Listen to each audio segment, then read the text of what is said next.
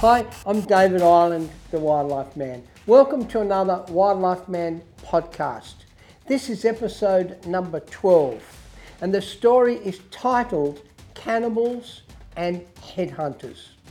Now, I warn you, today's story is not suitable for children.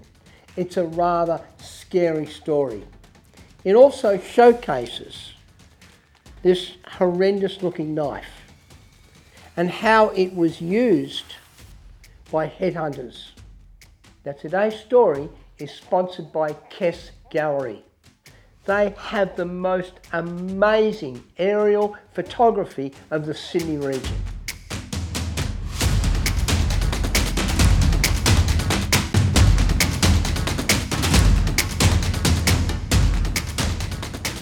Now, my grandfather, he was heavily involved back around 1900 in the rubber plantation industry, and he had done quite extensive exploring in some of the remote island groups like the Solomons. He was contracted by the Dutch government to try and find two Dutch explorers that had gone missing in the Solomon Islands. So he went into some of the remote regions, places that were known to have headhunters, dangerous island groups, looking for these Dutch explorers. Now he anchored his boat in Vonavona Lagoon, a very remote part of the Solomons, near Pararara Island. That was the home of the Roviana tribesmen, which were a headhunter tribe. Now, during the night, the headhunters came aboard his vessel and they kidnapped him and his whole crew. He was put in a mud hut with warriors guarding him during the night. When he woke up in the morning, his best friend's head was on a stake outside the mud hut. It must have been horrific. What happened next? He was very lucky to survive. Now, my grandfather, Arthur Bence, was very clever with first aid. Using the first aid kit from his boat, he treated the natives, especially the children, he treated their wounds. And the old queen that was in charge of the whole tribe, she liked him. So she allowed him to survive. But he could not leave the island. He was there for nearly six months. Now, my grandfather had to take part when the headhunters raided other villages and islands. They'd go out in these big long war canoes. They would kill the men, kidnap the women and children. The men, they took their heads off. After six months, the old queen in charge of that head hunting tribe let my grandfather go, and he escaped with what crew he still had left. But before he left, she gave him this knife. Now, before 1900, there'd been quite a lot of trading with Solomon Island groups, especially with iron, iron axes and knives. So, where this knife originally was made and came from, we don't know. But the Queen gave my grandfather this horrific knife. And my grandfather believed it may have been this knife that killed his best friend. Apparently, they used it like that, and they drove the knife down between the shoulder blades. Horrific way to die. Years later, he gave me this knife, and I can tell you it's rather, rather a strange feeling even holding it. Now, many years later, I was contracted by most of the major TV networks around the world, including Discovery Channel, and here in Australia on Channel 9. And part of my Wildlife Man TV series, I wanted to travel to the Solomon Islands. But more specifically, I wanted to go to the very island where my grandfather had been kidnapped.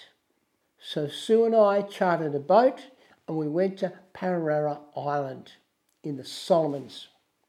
And when we arrived at the island, initially people were telling us that it was not a good place to go. That even after all these years, that the tribesmen on that island were still not friendly. But I wanted to go there big time. When we brought the boat up to the island, the children were on the beach, and we noticed the warriors, the men, retracted back into the jungle. They didn't greet us like other islands we'd been to. So, what we did is I played with the kids, invented a few funny games. We got a big long rope, and through an interpreter that we had with us, I wanted to tug a war with the kids. So there's about 40 children all hanging onto the rope.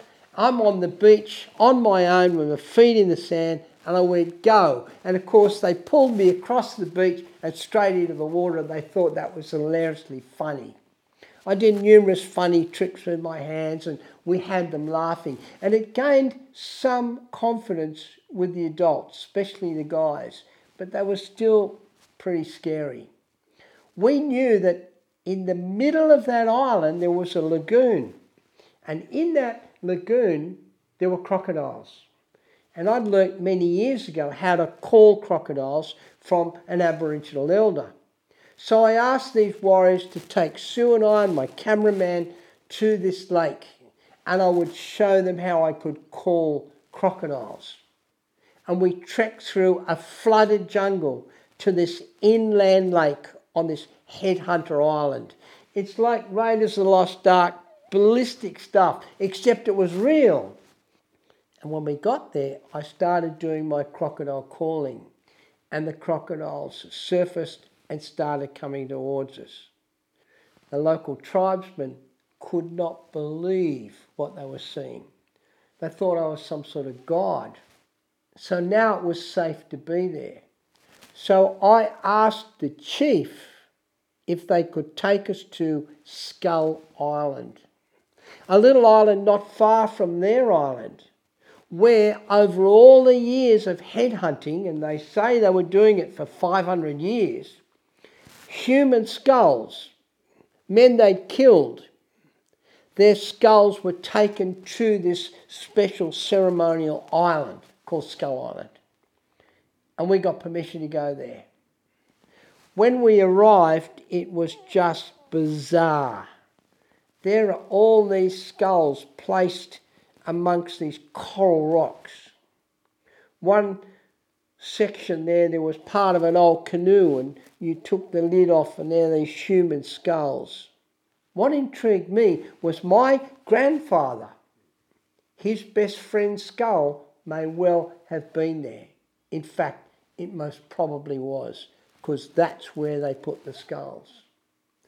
What was very strange was living inside these human skulls were boa constrictor snakes, small snakes this long.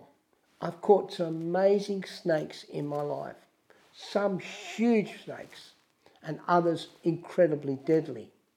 But I had never caught snakes inside, living inside human skulls. And that's what we did there on that island, Skull Island. An amazing story. My grandfather involved with the rubber plantation industry, going looking for missing Dutchmen, explorers in a very remote part of the Solomon Island group, being kidnapped, his best friend beheaded and most probably eaten, and he's surviving for six months within a tribe of headhunters having to actually go to war in the war canoes and living with these people and surviving and then being set free. And the old queen in charge of the headhunter tribe giving him this horrific knife that may well have killed his best friend. We've done some research into this dagger, and it's actually a Moro Kris dagger. And they were created in Indonesia and Malaysia. They're used by the Yakan warriors. And they're actually a double edged dagger and they're designed to cause the most horrific damage. Well, you get a funny, strange feeling even holding it. And then years later, my wife Sue and I going there and experiencing these people and calling crocodiles in an inland lake and then going to Skull Island and seeing human skulls. It was an amazing experience. But what people don't realise is that headhunting didn't stop that long ago. Missionaries, especially, were killed by headhunters, not only in the Solomon Islands but also specifically in New Guinea. A frightening, dark part of the history of the Solomon Island group, but a great story. Now, every week we will publish a new Wildlife Man podcast. So, if you enjoy, please subscribe. Please share, like, and ring that notification button so you never miss a new story being published. And remember, all my films are available streaming on demand from Vimeo. So that's it from me till next week. I am your wildlife man.